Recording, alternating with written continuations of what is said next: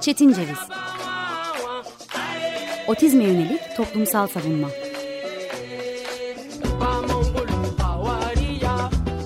Hazırlayan ve sunan Deniz Yazgan. Merhaba, 95.0 Açık Radyo dinliyorsunuz. Ben Deniz Yazgan, bugün 15 Haziran 2022 Çarşamba. Kainatın tüm nöroçeşitlerine Açık Radyo programı Çetin Ceviz'i dinliyorsunuz. Kısa bir sağlık molasının ardından yeniden yayındayız ve bu geçen bir ayda otizmin gündeme, gündemin otizmi olan küskünlüğün ardından neyi konuşsak diye bir süre düşündüm. Bir sürede bu sorunun yanıtını bulamadım ama ardından öğrendiklerim ve öğrendiklerimi aktardıklarım üzerinden yeni bir anlatımla otizmin yersizliği, otizme açılmayan yerler, açılmayan alanlar, kapsamayıcılık ve erişemezlik üzerinden yeni bir seriye başlayalım ve mesleki bir eğilim olarak da hukukta nöroçeşitliliğin yerinden söz edelim istedim. Hukukta nöroçeşitliliğin yeri derken aklımıza nelerin geldiğinden biraz söz etmek en doğrusu bir başlangıç için belki de. Çünkü zihinsel engelliliği olan, zihinsel farklılığı olan veya bu ikisini eş, e, eşlik edici bir şekilde yaşayan bir insandan söz ediyorsak, aklımıza kimi zaman bir vesayet yani o kişinin özgürce yaşaması sonucu güvenliğinden olacağı korkusuyla yaptığımız adımlamalar veya Türkiye'de oldukça altı çizilen e, ebeveynler tarafından da bir e, kaygı e, olarak yaşanan benim ölümümden sonra nöroçeşitli çocuğuma ne olur sorusu üzerinden belki de bir miras hukukunun konusu. Özellikle ve özellikle erkeklerin, babaların otistik çocuğu, nöroçeşitli çocuğu terk edişinin ardından çözülemez nafaka ve velayet sorunları ki bu elbette ebeveynlerde değişebilir bu senaryoda ama Türkiye'de yaşanan çoğunlukla babanın terki üzerinden veya suça sürüklenen nöroçeşitli çocuk yani suçun mağduru, e, suçun faili olan çocuk veya suçun mağduru haline, kimi zaman da mağdur odağı haline getirilen nöroçeşitliden söz ettiğimizi düşünüyoruz. Ama hukuk yalnızca otistiğin, nöroçeşitliliğin edilgen kılındığı bir senaryodan ibaret değil. İlk önce nöroçeşitliliğin yargıda yolculuğundan söz etmek gerekiyor. Bilgi asimetrisinin en fazla olduğu engelli varoluşlardan bir tanesi nöroçeşitlilik. Yani hukuki bir ilişki kurulurken, söz gelimi bir sözleşme e, oluşturulacakken, nöroçeşitliliğinin genellikle sözleşmede eşit olmadığı taraflar arası eşit olmadığı öngörüldüğü için hemen bir kademe indirilerek nöroçeşitliliğinin ebeveyni veya ona bakım gösteren birinci kişi tarafından işlemlerin, nöroçeşitli adına sözleşmelerin yapıldığını görüyoruz. Bir taraf bilgiyi daha fazla elinde tutarken nöroçeşitli aynı zamanda kademe değiştirerek aslına bakarsak bilgi edinme hakkı bakımından bir vurgun yiyerek bilgi asimetrisinin en fazla yaşandığı ve bilgi asimetrisi mağdurluğunda birinci sıraya geçen farklılık, engelli varoluşu sahip kişi oluyor. Ve biz nöroçeşitliliğin yargıda yolculuğunu geri dönülemez hak ihlallerinin ardından farkına varıyoruz. Daha doğrusu böyle bir yolculuğun olduğunun farkına varıyoruz.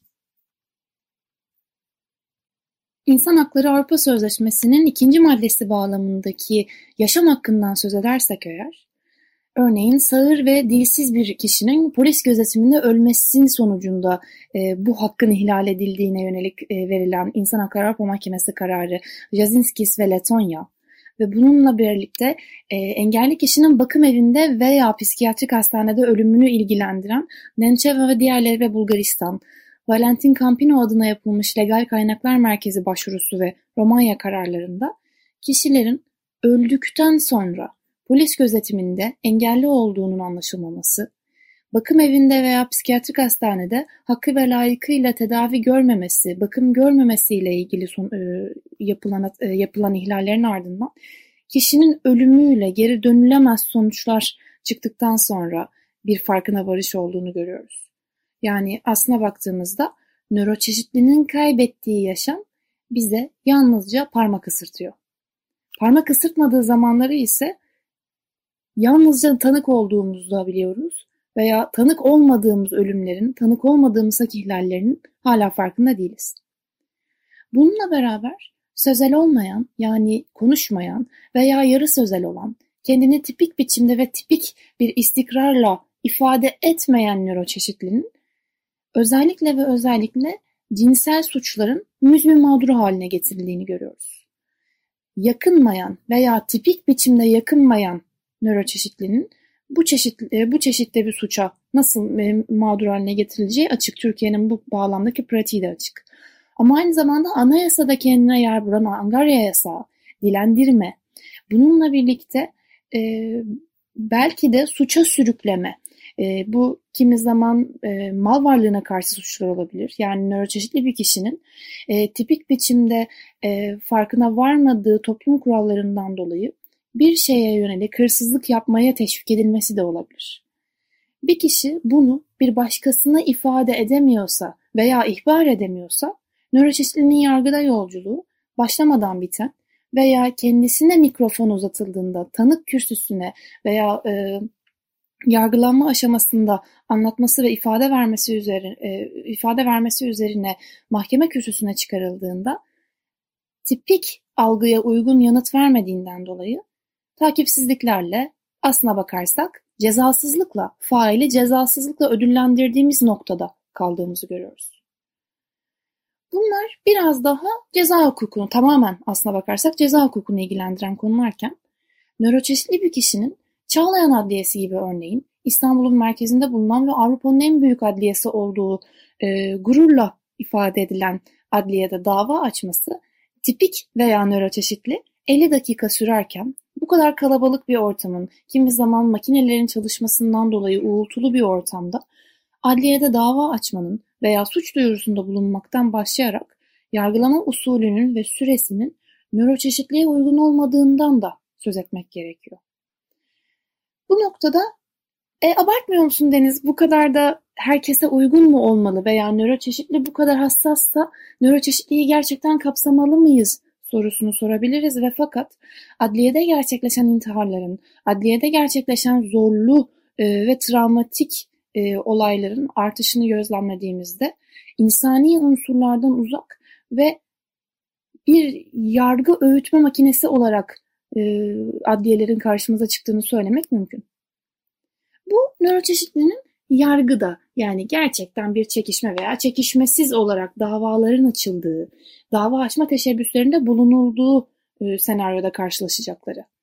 Ama nöroçeşitliliğinin hukukun kendisiyle yani bir hukuk metniyle veya idareyle aslına bakarsak bir doğal gaz faturasını ödemek için görevlendirildiğinde veya bunu yapmak istediğinde veya vergilerini ödemek için bir vergi e, dairesine gittiğinde karşılaşacaklarından da söz etmek gerekiyor bence. Artık şunu çok açıkça söylemek gerekir. Hiçbirimiz kullanıcı sözleşmelerini, hizmet sözleşmelerini okumuyoruz. 29 sayfaya dayanmış bu sözleşmeler tipik veya nöroçeşitli insanüstü bir dikkat istiyor. Bu sözleşmelerin tamamını okumamak artık insanların kendi aralarında şakasını ettiği, yapılmayacağı çok açık olan eylemler. Bu bağlamda belki de hukukta e, tasarım yani legal design kavramlarından ilerlemek gerekirse bir bilgi tasarımında eksiklik olduğunu söylemek mümkün. Bununla devam edelim bu bilgi tasarımındaki eksikliği. Kurumdan kuruma, günden güne değişen operasyon şekillerini bir nöroçeşitlinin ve tipik bir insanın veya tipik bir insanın uyum sağlaması çok mümkün değil ve aslına bakarsak her dakikanın bir saat gibi geçtiği ve herkesin evlerden ırak olarak algıladığı bir kamu kurumuna girme travması var. Bu basit bir fatura ödemek de olabilir, bir vergi borcu sorgulamak da olabilir veya bir iş başvurusu yapmak üzere adli sicil belgesi almak yani sabıka kaydı almak da olabilir. Bu noktada ürün tasarımında eksiklik olduğunu da söyleyebiliriz. Yani devletin kurumları farklı teamülleri, gerekmediğinde de farklı teamülleri ortaya çıkararak bir kişinin bir işlemi yapacağı zamanda zaman ve e, iş yönetme algısını oldukça astigmatize ediyor, bu, e, bulanık hale getiriyor. Bunlar biraz daha uygulamaya yönelik eksiklikler. Peki yasaların dili ve mevzuata erişimdeki güçlükten de söz etmek gerekmez mi?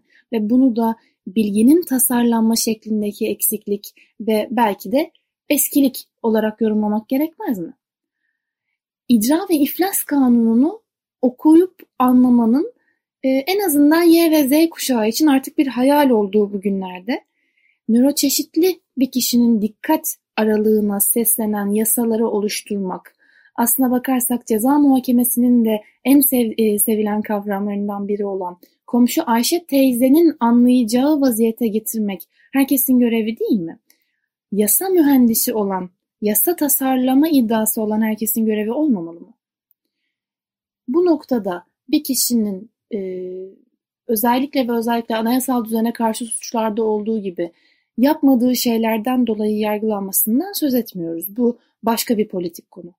Ama bir yasa metnini okuduğunda en azından neyi yapmadığını veya neyi yaptığını iddia edebilecek, kendisini savunacak hale getirmek ve bunu yalnızca ve yalnızca adli yardım sonucu avukatın yaptığı hareketten çıkarmak da gerekli, gerekli değil mi? Buna erişim bakımından mevzuata erişimdeki güçlük, mevzuat.gov.tr sitesinden her şeye erişilebileceği iddia edilebilirken bu mevzuatın içeriğine erişmekten de söz etmek gerekmez mi? Ki bu bağlamda nöroçeşitli ve aynı zamanda görme engelli bir kişinin dijital ağlardaki altyapı eksiklikleri, portalların kimi zaman görme engelli kişileri düşünmemesi, arayüzlerdeki karmaşa ve aslına bakarsak danışmanın yani online danışmanın var olduğu iddia edilen online danışmanın yokluğundan da söz etmek gerekmez mi? Bu bağlamda nöroçeşitliliğin hukuk ve idare ile karşılaştığını iddia etmek, karşılaştığında daha doğrusu hoş bir sada ile o binadan ayrılacağını iddia etmek ne kadar mümkün? Veya soruyu çok daha doğru, artık politiklikten de, politik olarak doğruculuktan da çıkararak doğru bir noktadan sormak gerekir. Zihinsel bir farklılığı veya engeli olan bir insanın hukuk, mahkeme, idare, yargı ile karşılaşmasında gerçekten bilgi almasına, bu olayı gerçekten anlamasına ne kadar önem veriyoruz? Bence hiç önem vermiyoruz. Bu vermediğimiz önemlerde bizi çözüm olmayan çözümlere itiyor. Biz kelimelerin bile bu büyüklüğünden ve yoğunluğundan dolayı nöroçeşitlinin bu kelimeleri, bu uzun cümleleri tipik bir insan gibi algılamayacağını düşünerek bir korku mekanizması uyandırıyoruz. Veya bir kişinin müzmin mağdur haline getirileceğini bildiğimizde, bir kişinin suça sürüklenebileceğimizi algıladığımızda onu korumak adına kısıtlıyoruz. Ama bu çoğu zaman her nöroçeşitliği, Türk Medeni Kanunu'nun 405. maddesinde düzenlenen vesayet yani kişiyi kendisine sıkı suretle bağlı haklar başta olmak üzere tamamen kısıtlamak veya yasal danışmanlık atamak yani bir kişiye danışarak bu işlemi yapmasını sağlayacak vaziyette biz özgürlükleri kısıtlamayı ve kişinin güvenliğini yüceltmeyi, biraz da travmatik unsurlarla yüceltmeyi tercih edebiliyoruz. Bunu yargı nezdinde yapmadığımızda nöroçeşitliği evinde kısıtlıyoruz, otağında kısıtlıyoruz. Yani aslında tecrit ediyoruz ve toplumla ve de böylece yaşamın gerçekleriyle tanıştırmamayı tercih ediyoruz. Nöroçeşitliği yalnızca veri kaynağı olarak görerek bilgi kavramıyla bağdaştırmıyoruz daha demin söylediğim gibi. Yani nöroçeşitli aslına bakarsak incelediğimiz, inceleyerek hmm, hmm yaparak e, tıbbi modelin de yaptığı üzere incelenen bir varlık haline getirip oradan çıkarılmış sonuçlarla kimseye nöroçeşitliğe danışmadan verdiğimiz kararlarla bir hayat ve içi dolu olmayan bir hayat atamaya, tayin etmeye gayret ediyoruz. Her nöroçeşitlinin ki bu bence kadın haklarının da çok büyük bir problemidir. E, kadın haklarına ilişkin daha doğrusu çözüm iddialarında da e, karşımıza çıkan çok büyük bir problemdir. Her nöroçeşitlinin elektronik cihaza maddi olarak erişebileceğini ve her nöroçeşitlinin de bu maalesef nöroçeşitlilikten beklenen dahilikle de ilgili bir durum bence. Bu elektronik cihazı kolaylıkla kullanabileceği ve bu kolaylıkla kullanımın ardından e, belki de kendisine yapılanı ihbar edebileceğini düşünüyoruz. Bu noktada belki de yalnızca ve yalnızca ses tellerinden e, dışarıya yansıyan ihbarı, yakınmayı, meramı anlatmayı değil, alternatif destekleyici iletişim sistemlerini gündeme getirmek gerekiyor. ADIS diye kısalttığımız bu e, sistematik iletişim şeklini nasıl yararlanabiliriz ve tırnak içerisinde bir seviyede olmak gerekir mi diye sorduğumuzda bize bilimin verdiği yanıt herhangi bir ön koşulun bulunmadığı ve nöroçeşitli kişileri sağlamcı bir bakış açısıyla belirlenmiş seviyelere göre ayırmaktansa ADIS'le tanıştırmayı, iletişimin gelişmesini geciktirecek ve engelleyici unsurlardan arındırmayı öngörüyor bizim e, bu bağlamda çalışan bilim insanları. Bize bunu söylüyor. Nöroçeşitliliğinin özgürlüğüne uygun düzenlenmiş bir program ile alternatif destekleyici iletişim sistemleri kullanılarak iletişime geçilebilecek ve e, aslına bakarsak iletişime geçmeyi engel, engelleyen hareketlerde her iletişimin değerli olduğu algısıyla yeni bir sayfa açacak. Yani aslına bakarsak alternatif destekleyici iletişim sistemleri geleneksel konuşma dışında bireyin kendini ifade etmesini sağlayacak tüm iletişim metotlarını kapsayan çatı bitirim. Buna jest ve mimikler, resimler, e, kimi zaman işaret dili, ya daha doğrusu çoğunlukla işaret dili, görseller ve görsel panolarını işaret etmek üzerine verilen iletişimler ve daha demin söylediğim gibi elektronik aygıtlar sayılabilir. Elektronik aygıtların, işaret dilinin, görsellerin ve görsel panolarının kişinin özgürlüğünde yaşamı boyunca kendisini nasıl ifade ettiğine verilen önem ve değer ile dinlenmesi CMK'nın yani Ceza Muhakemesi Kanunu'nun 234. maddesi bağlamında e, mağdurun hakkı iken 236. maddesi bağlamında da bir metot eksikliğini tamamlayacak vaziyette aslında. Bu noktada söylenmesi gerekenin adli görüşme odalarında veya çocuk izlem merkezlerinde yapılanlara yönelik bir eksiklik olmasından ziyade bir yönlendirme eksikliği olduğunu da nöroçeşitliliğinin başına bir şey geldiğinde bunu veri, buna verilmeyen önemden de ve yargının nöroçeşitliğe atfetmediği anlamdan da söz etmek gerekiyor. Bu yüzden yenilenmenin belki de hukukta tasarım söz konusu olduğunda alternatif destekleyici iletişim sistemlerinin kullanılarak mağdurların dinlenmesinin önemli olduğunu ve gündemdeki otizme ayrılan sürenin eksikliği kadar bugün tartıştığımız hukukun kendisinde ve yargıda otizme verilen e, alanın eksikliğinden de söz etmek gerekiyor. Çünkü bu aslına bakarsak düşünülmemiş bir şey değil.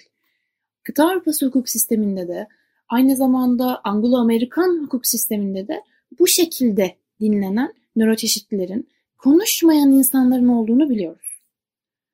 Bu bağlamda eğer insan odaklı bir tasarımdan söz ediliyorsa bu tasarımı gerçekleştiren insanların nöroçeşitli insanları da kapsaması gerekiyor.